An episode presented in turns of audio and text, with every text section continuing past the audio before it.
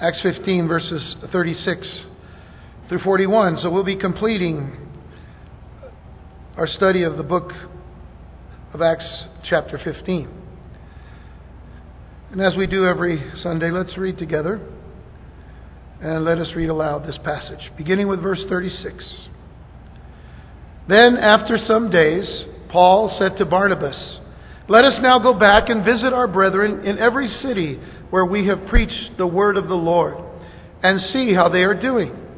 Now, Barnabas was determined to take with them John, called Mark.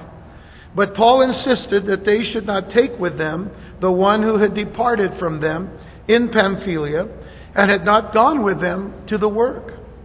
Then the contention became so sharp that they parted from one another.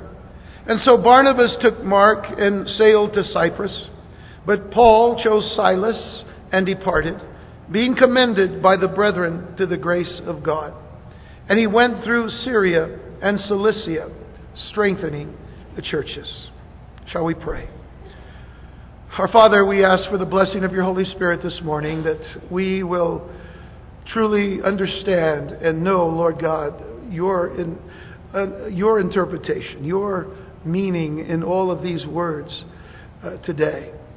That we would rightly divide your word and so be able, Lord God, to uh, apply the truths that we learn from this passage today. We ask for the anointing and blessing of your Holy Spirit upon each and every person here. So that nothing, Lord, gets by us or is without its understanding. And Lord, this morning we pray for our brother Jose Soria. We ask for the blessing of your Spirit as you continue to heal him. May you protect him and watch over him and keep him, Lord, safe and his family as well in, in, in just the dramatic experience that has taken place for them, I know, Father, that they just need the comfort of your Holy Spirit. Bless them and protect them and keep them, we ask in Jesus' name. Amen and amen. Y'all may be seated.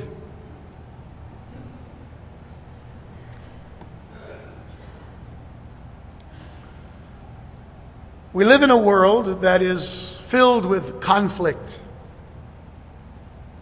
whether it be nation against nation, in some global encounter, or maybe just neighbor versus neighbor over garage band noise or barking dogs or limbs hanging over the fence, you know, or something, you know. There's, there's some kind of conflict that's always going to be abounding, you know, around us. But in many cases, that Conflict is rooted in selfishness and even in wickedness. And again, we, we, can, we can see that in many different things. But in Paul's days, there were many conflicts due to class envy, discrimination that plagued master servant relations and the apostle would address the believers in these matters. For example, in 1 Timothy chapter 6 verses 1 through 5, Paul tells Timothy to teach the church, let as many bondservants as are under the yoke count their own masters worthy of all honor, so that the name of God and his doctrine may not be blasphemed. And those who have believing masters, let them not despise them because they are brethren but rather serve them because those who are benefited are believers and beloved. Teach and exhort these things. But notice what he goes on to say. He says, If anyone teaches otherwise and does not consent to wholesome words, even the words of our Lord Jesus Christ, and to the doctrine which accords with godliness, he is proud, knowing nothing, but is obsessed with disputes and arguments over words from which come envy, strife, reviling, evil suspicions, useless wranglings of men of corrupt minds and destitute of the truth, who suppose that godliness is a means of gain.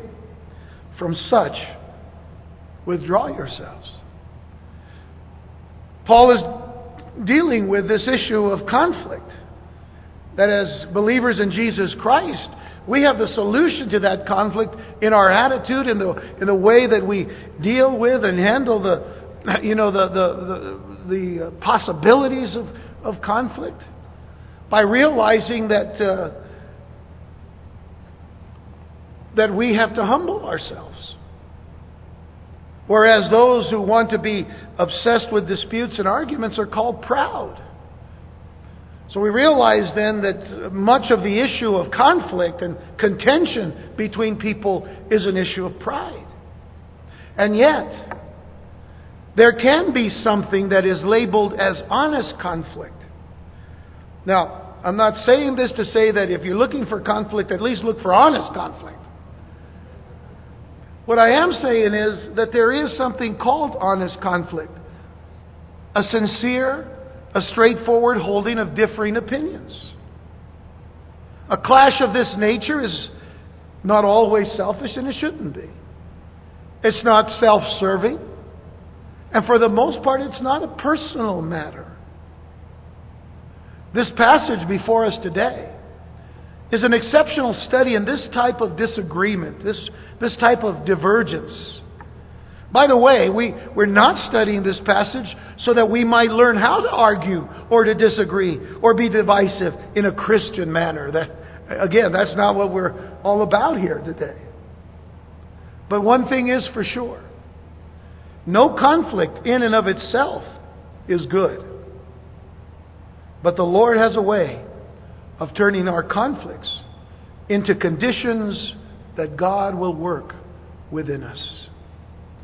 And so, as we come to this last portion of chapter 15, and we've seen how there's been much division and, and divisiveness because of legal positions that certain people were making or taking against, you know, the, the preaching of the gospel. And the gospel was, you know, uh, was, was having to be uh, lifted up. And, and Paul and Barnabas were having to take a tremendous stand for the gospel because uh, it was being attacked by legalism, as it were. So we've already seen a lot of that up to this point. But now, we see something in a little different light, yet there's still uh, this conflict, this tension. It says that after some days, Paul said to Barnabas, Let us now go back and visit our brethren in every city where we have preached the word of the Lord and see how they're doing.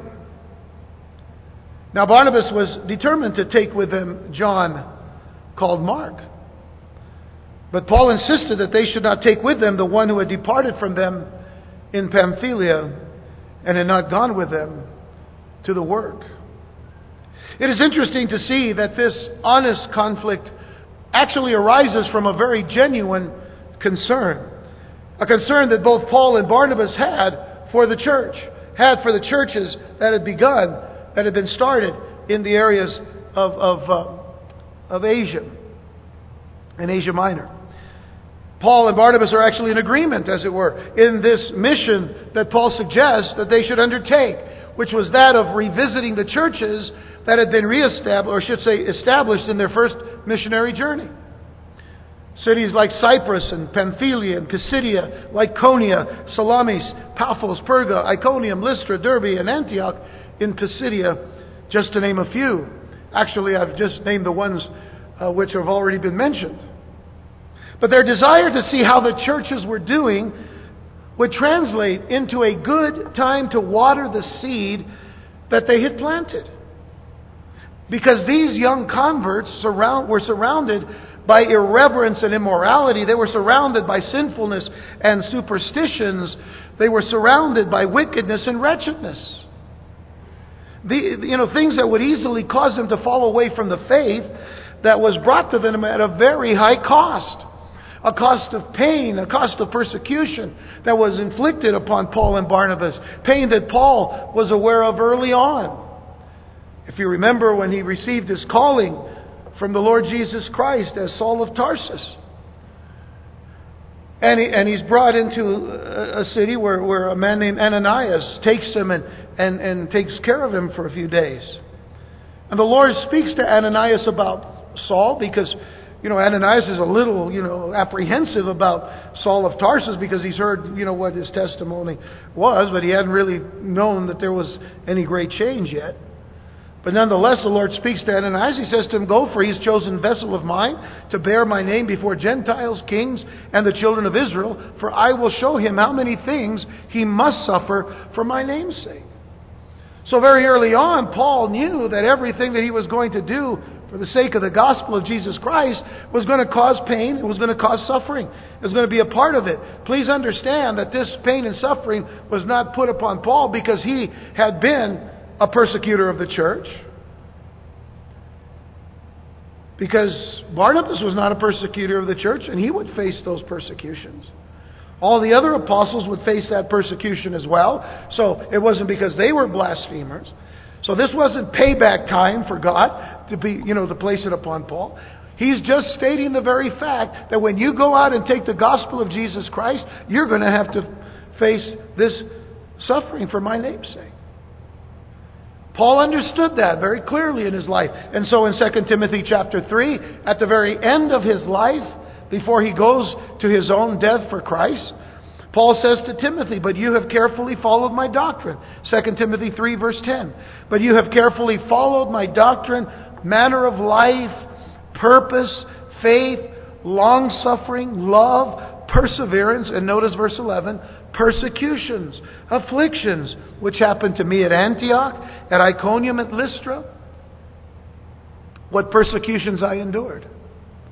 And out of them all the Lord delivered me. Yes, and all who desire to live godly in Christ Jesus will suffer persecution. So it was something that Paul knew. It was that high cost of preaching the gospel of Jesus Christ. So, so it is easy to see then that neither Paul nor Barnabas was exerting their authority or trying to get their own way in this issue in Acts 15. Neither Paul nor Barnabas was rejecting change or attempting to maintain tradition. Neither was seeking their own purpose or, or jealous of the other person. Neither was trying to keep things as they were and so it is clear that their concern for the Lord's work was genuine and it was sincere. But their difference was not over the mission. Their difference was not over the mission. Every believer should be concerned. Every believer should be committed to the mission of the Lord. Primarily, the mission of the Lord was given as the commission given in Matthew chapter 28 by Jesus to his disciples when he said, Go ye therefore and make disciples of all nations, baptizing them in the name of the Father, the Son, and of the Holy Spirit. That's our commission as disciples of Jesus Christ. But that commission is expanded for us and it broadens in this particular scope that we are also called to visit, to encourage, and to exhort brothers in Christ. And this was Paul's heart. It shows the heart of Paul and Barnabas as a pastor's heart. One who didn't just want to leave them with the gospel, leave them and, and just, you know, say, oh, I'm not worried about them any longer. He wanted to go back. He wanted to see how they were doing. He wanted to, he wanted to make sure that he could encourage them to stay faithful to Christ. So to visit, to encourage, exhort brothers in Christ is part of the mission. But if the conflict was over the mission, if they were arguing about, you know, whether we should go or not, and, and this and that, then we could say that it was not honest. It was not an honest conflict, but one that was false and selfish. So the difference was not over the mission, the difference was over the method. How best to carry out the mission. That's where the tension was. That's where the tension and the conflict lay between Paul and Barnabas. Notice in verse 37 it says, Now Barnabas was determined to take with them John called Mark. But Paul, verse 38, but Paul insisted. Barnabas was determined, Paul was insistent. Okay, you see part of the problem here. One's determined, the other one's insisting that they should not take with them one, the one who had departed from them in Pamphylia and had not gone with them to the work.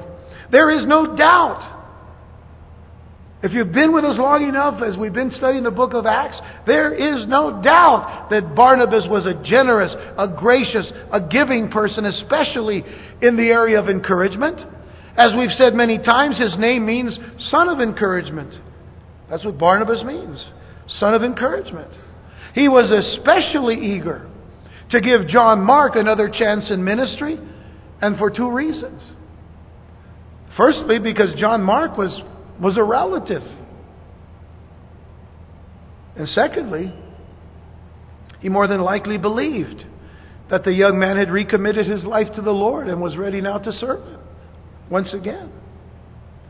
Now, what are we talking about? Well, the problem goes back to chapter 13. So go back a couple of pages in your Bibles and look at Acts 13, verse 13.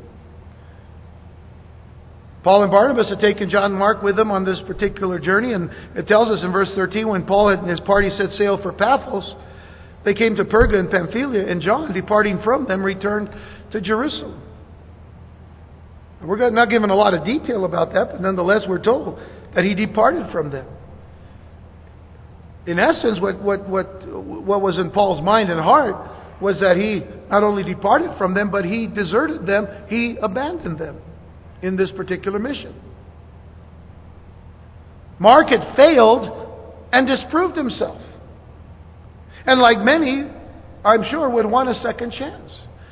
How many people do we know in the ministry today that have said they were going to, they were going to do something? You know, this is common. I, I tell you, it, it shouldn't be, but it's common in the church. It's common that we say we're going to do something, and we only go about you know you know a, a certain percentage of the way, and then we stop and we say, well, I think the Lord's called me somewhere else.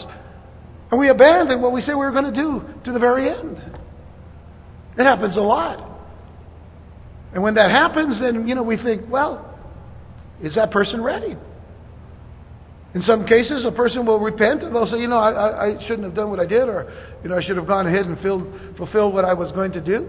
And in that, you know, I, I think that, you know, we want to say, well, we'd love to give them another opportunity. Aren't we, aren't we as, as believers in Jesus Christ, people that, that can give a second chance? By the way, how many of us have been given second chances in our Christian walk? We would all put our hands up. So we understand this issue.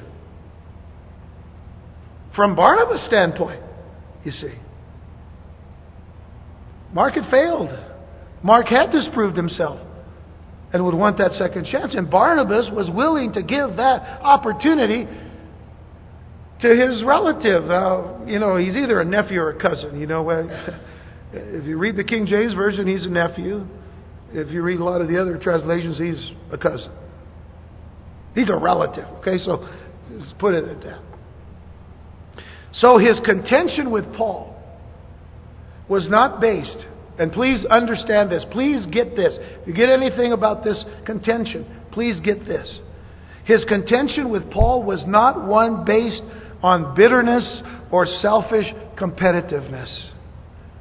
It wasn't based on bitterness. It wasn't based on competing. That wasn't what it was all about. It's a sad thing to note that even in our day and time, there is much competition in the Church of Jesus Christ today. Everybody's competing to get more people, to have more of this, to have more of that, to have more entertainment, to have more of uh, flash, you know, whatever. You know, I mean, you want flash, you can have flash. We don't have flash here. We just want to, you know, we just want to commune with God and, and, and Jesus Christ and learn, learn from Him and grow in His Word. So, you know, we, this is this is who we are. You want something else? Well, you know, there's a lot of churches you can go. See. You want the flash? You want that? You know, we're not going to compete with that. Not to, we're not here for that. We know what our mission is. We know what our calling is. But it's a sad thing when, when churches divide because of competitive attitudes. Com, a, a competitive spirit can do more to harm the church than to help the church. So I'm just telling you that, that you know that Paul and Barnabas weren't uh, contending over bitterness or selfish competitiveness. And I'll tell you this they didn't break up anything. They didn't split the church and form two different churches in Antioch. They didn't do that. Please understand this. This reminds me of this, this little story. I think you know, most of you have probably heard this story about, about a guy that gets, uh, you know, he, he gets uh, uh, in a shipwreck or something, and he ends up on a, on a desert island, all, or not a desert, uh, deserted island, all by himself. And and, and so, you know, he's waiting to see who's going to come and rescue him. And while he does this, well, of course, he has to settle in. And, uh, and finally, when, when a ship comes by and they see, you know, the smoke signals, they stop. And uh, but when they when they stop and they see where he was living, they said, you know, it's an interesting thing that you know we we, we notice that you have three huts up, and you're are, are you are there other people? He says, oh no, I'm the only one here. I said, well, why do you have three huts? Well, he points to the first one. He says, well, this this first one that's my house, and this second one that's my church. And they said, well, what's that third one? He says, that's the church I used to go to. You know, and that's the mindset of so many people today. Well, I, guess, I used to go here, I used to go here. You go, well, you don't, do you go where you, where you know God wants you to be? So even by himself, he was competitive. You know, this competitive attitude. Paul and Barnabas weren't, weren't doing this to compete. They weren't doing this to split up the church. So understand that. Now, both Paul and Barnabas were strong in their convictions. We can thank God for that, that they were strong enough to stand for the gospel when the legalists were trying to, you know, bring into uh, the church these attitudes of, you know, you know, circumcision and all of that. They stood strong. So we're thankful for their strength and convictions. But I want you to notice the words that are used in verses 37 and 38. Barnabas was determined. Paul insisted. I suppose the best word to apply to these men is that they were simply hard headed. In the Spanish, we have a good word for that, cabezones. You know, they just were hard headed. But, but what this teaches what this teaches us is that these men, and this is a great lesson for us today, these men were human.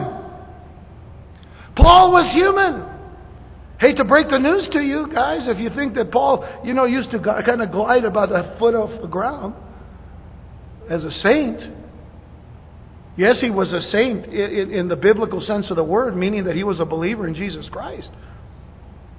But I'll tell you this they didn't walk around with little halos mystically attached to their heads and appearing so saintly as if an aura surrounded them, gliding a few inches off the ground.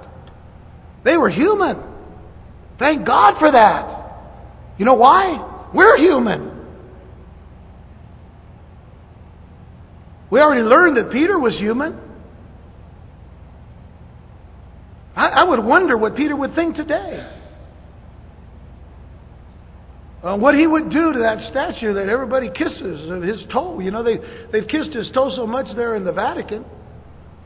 They've kissed his toe so much they've worn him out. He said, Where's my toe? He would tear that statue down. It's not about him, it's about Jesus. My goodness. Paul was human. And Paul had his own convictions as Barnabas had. Now, he believed that a deserter was a poor example for a young church. You know, young churches that needed to be strengthened.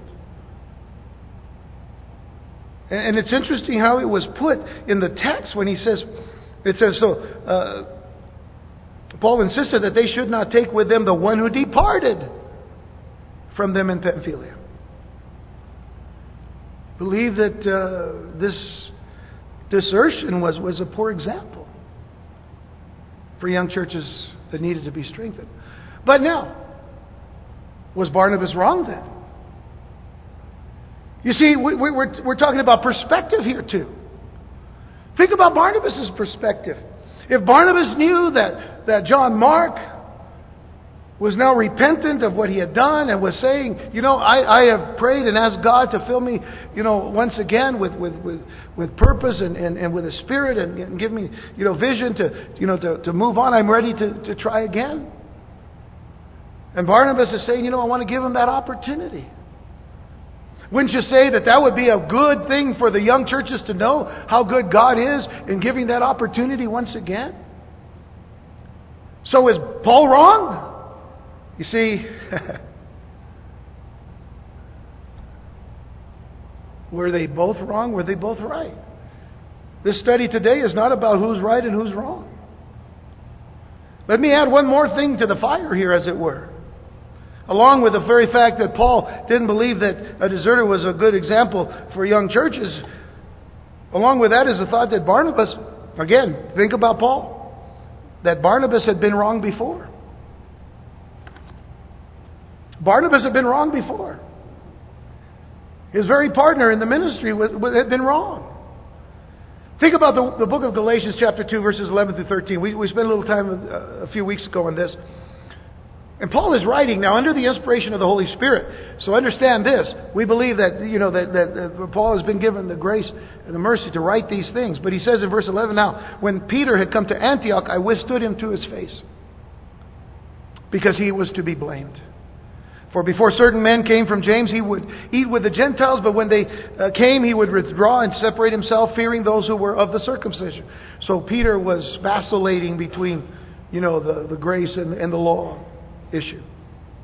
Verse 13, and the rest of the Jews also played the hypocrite with him, so that even Barnabas was carried away with their hypocrisy. And that had to have stayed fresh in the mind of Paul. Paul, you're trying to bring John Mark, who deserted us. And you just about deserted us too. Is Paul wrong? Is Paul right?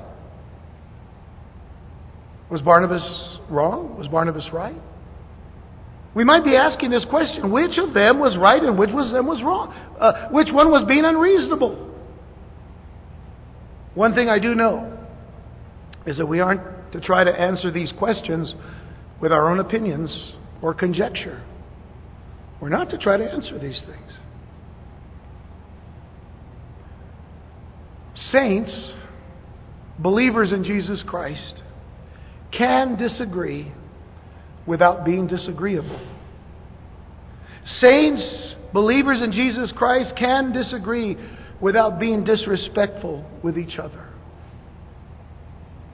It can be that way. We can do that.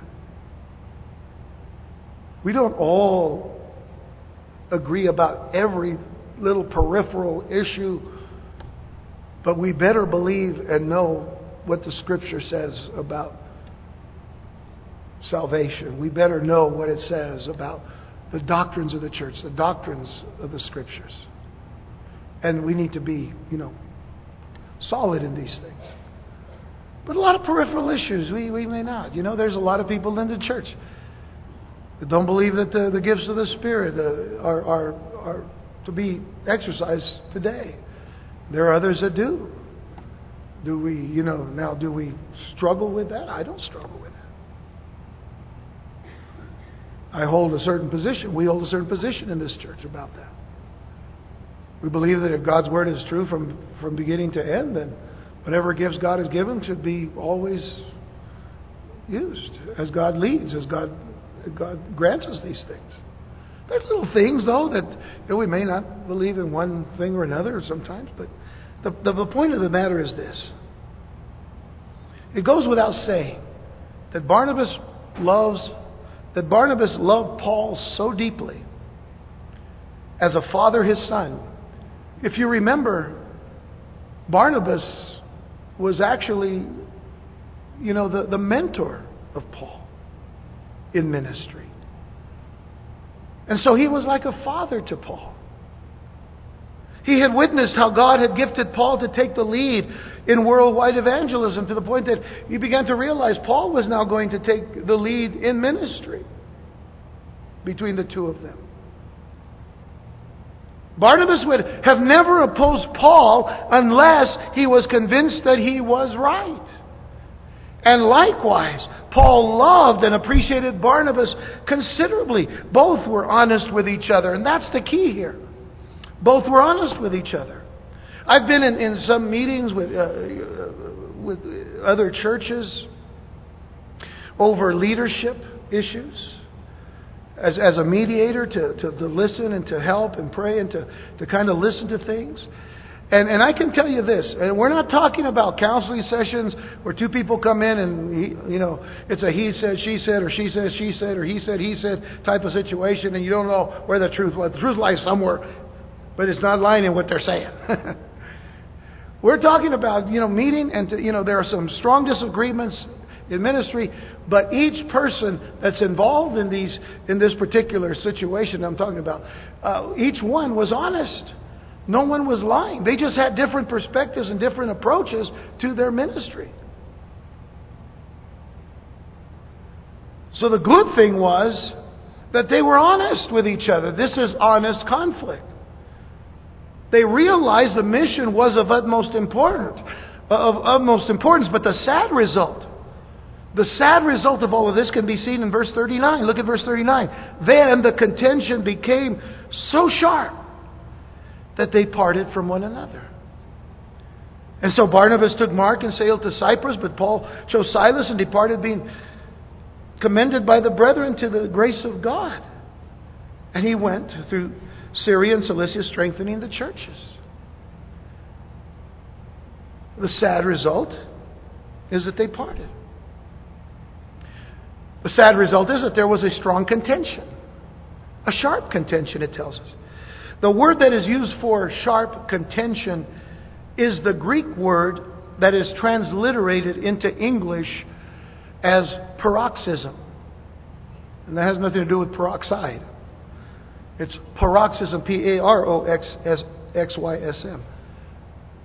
Paroxysm literally means to convulse, or, convulsion, I should say, a fit, an outburst from within, a spasm. That's literally what the word paroxysm means. But the idea in the word is here in the scriptures is that Paul and Barnabas differed to the point of suffering pain. They differed to the point of suffering pain within. They were pained about the fact that their contention with each other was hurting them and, and, and each other. One, one commentator acknowledges that the contention did not imply anger. And this is, this is another thing that we need to understand. Their, their contention didn't imply anger or ill will between the two. Because he put it this way Paul, being influenced only by his love of righteousness, Barnabas was being actuated by love of his relative. You see, Paul struggled with ever trusting John Mark. Barnabas could do nothing but give him another chance in ministry. Were they both, were, were they both, could they both be right? Could they both be wrong? Uh, it was, it was hurting them. It was, it, was, it was painful that they were going through this contention. There, there was not only the sharp contention, but notice this there was also this loss of each other. They went different ways. And this thought can, can actually uh, oftentimes be forgotten here. Because Paul, Paul owed so much to Barnabas. I mean, Barnabas stood up for Paul against all other believers. You remember that in Acts 9, verse 27?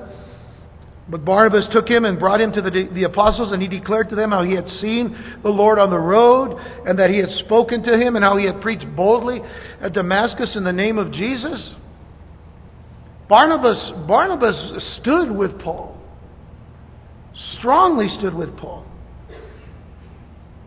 And he matured Paul in the faith and ministry. Acts 11, verses 25 and 26. Then Barnabas departed for Tarsus to seek Saul, and when he found him, he brought him to Antioch. So it was that for a whole year they assembled with the church and taught a great many people. And the disciples were first called Christians in Antioch. But, but the, the idea here was that Barnabas took Saul under his wing. You see, the conflict was an honest one. But nonetheless, the results were tragic from our perspective. Tragic from our perspective. Two dear brothers, so strong in the Lord and so caring for each other, were splitting up their ministry, their particular ministry. And you know, it's an interesting thing that if you go back to chapter 13 for just a moment and you read the words in the first couple of verses there, where it tells us that, uh, actually in Acts uh, 13, verse 2 and 3, as they ministered to the Lord and fasted, the Holy Spirit said, Now separate to me Barnabas and Saul for the work to which I have called them. Then, having fasted and prayed and laid hands on them, they sent him away, sent them away. The Holy Spirit says, Separate to me Barnabas and Paul for the work of the ministry. Separate. In other words, sanctify them. Set them apart for this work together.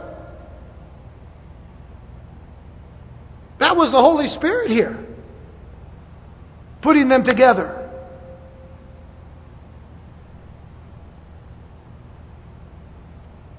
What happened?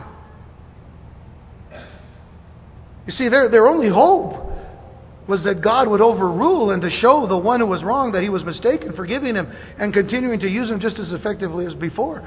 But you see, our question isn't who's at fault.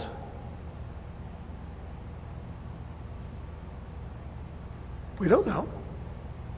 We're both right? Probably so. We're both wrong? Probably so.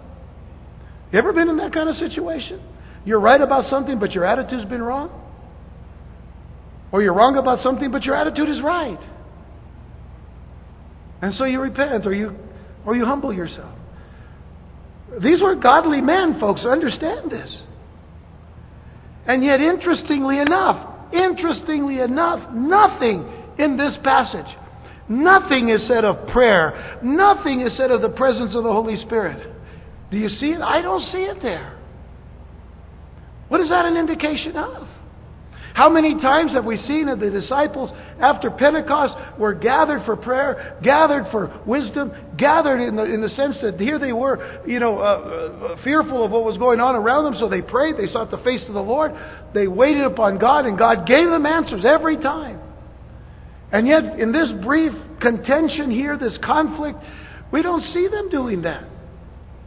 And it reminded me last night of, of, of Joshua when they come into the promised land, when the Israelites come into the promised land, and now Joshua is the leader, as they stayed in, in touch with God, as they prayed, as they sought the face of the Lord, God would take them here, God would take them there, God would raise up the Israelites to judge the nations, uh, you know, the, the pagan nations that were, that were needing to be judged by God, or wanting, you know, the, the ones that God was going to judge anyway.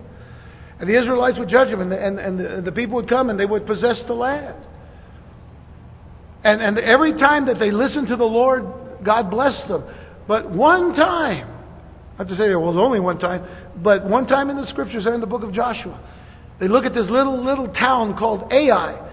And without praying and without seeking the face of God, Joshua said, well, we, will just, you know, we'll, we'll, take it because it's little. We got so many more people. And uh, they're just a little, little town. This town is so, you know, so insignificant that they could only afford two letters in their name. Ai. That's it.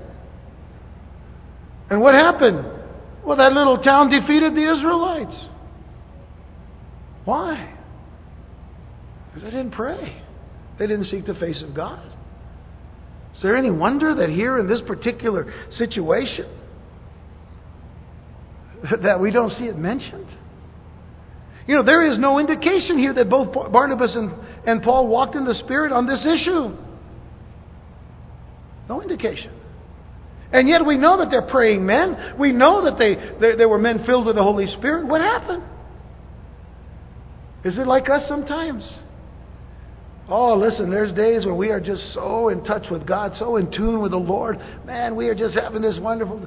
And then, you know, and then we go on and, and somehow we just kind of drift away from that. And, and then before you know it, we're making decisions thinking, well, you know, it shouldn't be. It shouldn't matter. And then we do something, and all of a sudden we fail, and we think, "Oh my God!" And, and, and we just decided to trust ourselves more than to trust in God. If Paul and Barnabas could do it, we, you know, it happens to us too. Great lessons will come from this honest conflict, especially the fact that a believer is to make every effort possible to avoid conflict. He is to do all that he can to live and to serve in peace with his Christian brothers and sisters. It was certainly the lesson that Paul would learn. He writes in Philippians chapter 1 verse 27, Only let your conduct be worthy of the gospel of Christ so that whether I come and see you or am, or am absent, I may hear of your affairs, that you stand fast in one spirit with one mind, striving together for the faith of the gospel. In the next chapter, Philippians 2, he says in verse 1 Therefore, if there's any consolation in Christ, if any comfort of love, if any fellowship of the Spirit, if any affection and mercy, fulfill my joy by being like minded, having the same love, being of one accord, of one mind. Let nothing be done through selfish ambition or conceit, but in lowliness of mind. Let each esteem others better than himself. Let each of you look out not only for his own interest, but also for the interests of others. Did Paul learn the lesson? I think he did. This letter to the Philippians was one written later on. It was one of his last letters to the church. I think he learned that lesson. But there was a greater lesson that both Paul and Barnabas and all of us would, would ever learn, and that is that the good result of this honest conflict, the good result of this honest conflict is that God overrules. Now, we have oftentimes said that God rules in the affairs of men. God rules in the affairs of nations. God rules because God is sovereign. There are times when God overrules, you see, what we do. And this is an important thought. Think about it this, in this term. Let's go back to verses 39 through 41. Then the contention became so sharp that they parted from one another. So Barnabas took Mark and sailed to Cyprus. Paul chose Silas and departed, being commended by the brethren to the grace of God. And he went through Syria and Cilicia, strengthening the churches. Now, what do we know about Barnabas and Paul? We know one thing they both love God. No question. They both loved God and they were both called according to his purpose. Romans 8:28 Paul writes, "And we know that all things work together for good to those who love God, to those who are the called according to his purpose." Was there any good that came out of it of, of this conflict? Yes, a lot of good. Let's begin by saying that the good results are that a deserter was reclaimed and set aflame for God. Who was that? John Mark. A good result in all of this was that John Mark was reclaimed for God. Another good result is that a new disciple and minister was born in all of this, and that was Silas. Silas, who would go with Paul now. Silas, whose Roman name was Silvanus someone who, who understood the Greek or the Gentile mindset as, as well as the Hebrew mindset. And so he was a perfect match for Paul. But the good result, the net result of it all, is that two missionary teams were now sent forth. Barnabas and Mark to Cyprus, the native country of Barnabas. And Paul and Silas went to Syria and Cilicia, Paul's native land. They were going home to preach the gospel. And something else happened that would eventually be a great thing, too. And you see, this is where we see the work of God within all of this contention, even within this strong, strong conflict between two men that didn't get bitter with each other. They just differed in their method. But the great thing that happened was that John Mark would later come to minister with Paul again. And Paul would greatly value Mark's contribution to the work of God. And let me add one more thing that Mark became such a, such a powerful and valuable uh, part of ministry in that time that God would use him to record Peter's perspective in writing the Gospel of Mark. What a blessing, you see. You see, God overrules and wins for us all. But Paul would greatly value Mark's contribution to the work of God. Colossians 4:10 says, uh, here Paul says, Aristarchus, my fellow prisoner, greets you with Mark, the cousin of Barnabas. By the way, if you read the King James Version, it, it tells us that this was the sister son of Barnabas, which would make him nephew. We're not here to talk about, you know, what the connection is there. But he says, about whom you received instructions, if he comes to you, welcome him. So Paul is commending Mark to the church. In that single volume uh, letter to a man named Philemon, Paul writes to him and he says to him, Epaphras, my fellow prisoner in Christ Jesus, greets you, as do Mark, Aristarchus, Demas, Luke, my fellow laborers. Paul, being in prison at this time, has Mark with him. Mark's with him. But even at the very end of Paul's life, in his last letter, as I've mentioned before, right before he goes to his death, Paul writes to Timothy in 2 Timothy 4:11, he says, "Only Luke is with me. Get Mark and bring him with you, for he is useful to me for ministry.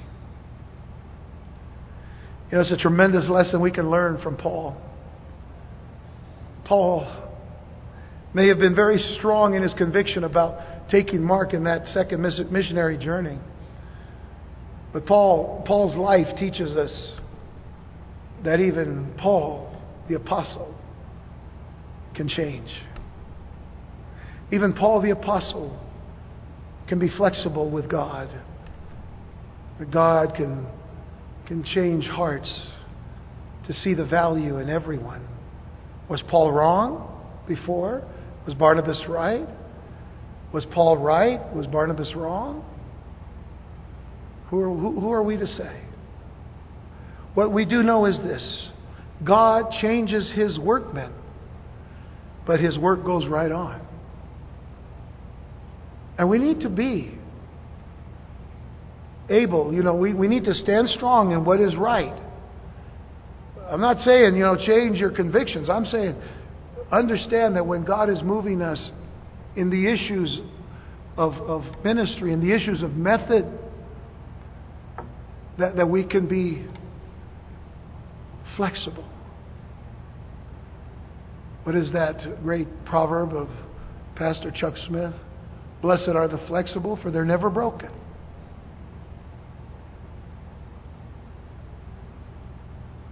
You see, God changed his workmen, but his work goes right on.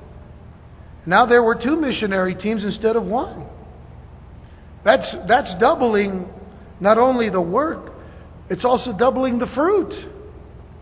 But it was done in the right way. It was done by God's hand.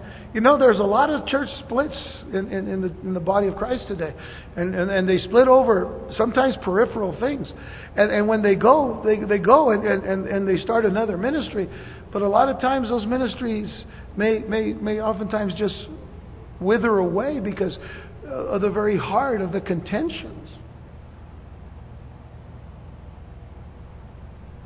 Here, God knew these two men. He knew their hearts for ministry and for the mission. And, and they decided, you know, uh, well, what God did was double the missionary work. Here's another lesson you don't want to go home without today. If God had to depend on perfect people to accomplish His work, He would never, ever get anything done. Wouldn't you agree? If God had to depend on perfect people, how many of us are perfect here today? Don't raise your hand. A moment you raise your hand, you, you, you know, you, if you thought you were perfect, you'd be imperfect at that point because none of us are perfect. And yet God says that He wants us to be complete and perfect, lacking nothing. But how is that?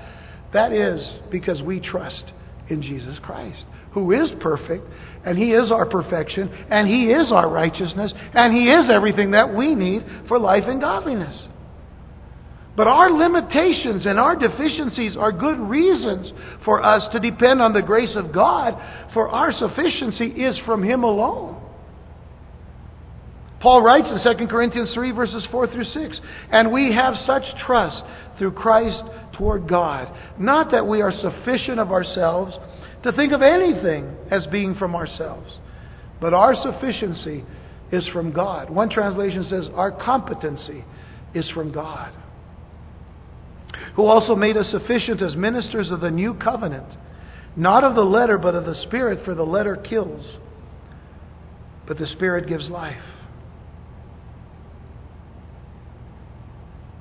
The church was not split over this contention. Nothing was broken up. The contention was an honest conflict, dealing with method but not the mission. Their hearts were still to strengthen the churches, and that's what we see there in verse 41. By the way, in verses uh, 39 through 41, something that we don't also want to miss here. It says, So Barnabas took Mark and sailed to Cyprus, but Paul chose Silas and departed, being commended by the brethren to the grace of God. We have to understand that, that the commendation given by the church was not just to Paul and, and, and Silas, but it was also to Barnabas and John Mark. the commendation was brothers, you're going in different directions, but you're going with the same purpose and the same mission. And you're covering twice as much ground. And that is for the kingdom of God. It's not for your own kingdoms. You see, we don't do anything for ourselves. We're not trying to build a kingdom here. We're trying to bring people into the kingdom of our Lord and Savior Jesus Christ. So it's at this point that we no longer follow Barnabas' ministry. Though from time to time, again, we will see in Paul's writings the connection with Mark. The focal point from this point on becomes the further journeys of Paul. Paul will be the very central, key, and focal point of the rest of the book of Acts.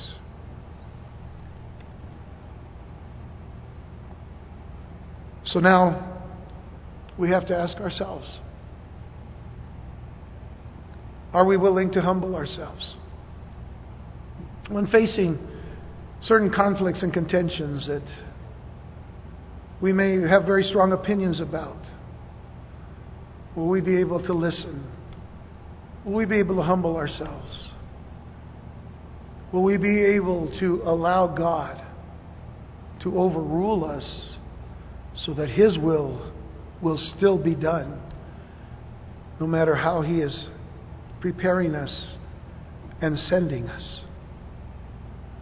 I think we have a lot to learn from this as we look at Paul and Barnabas.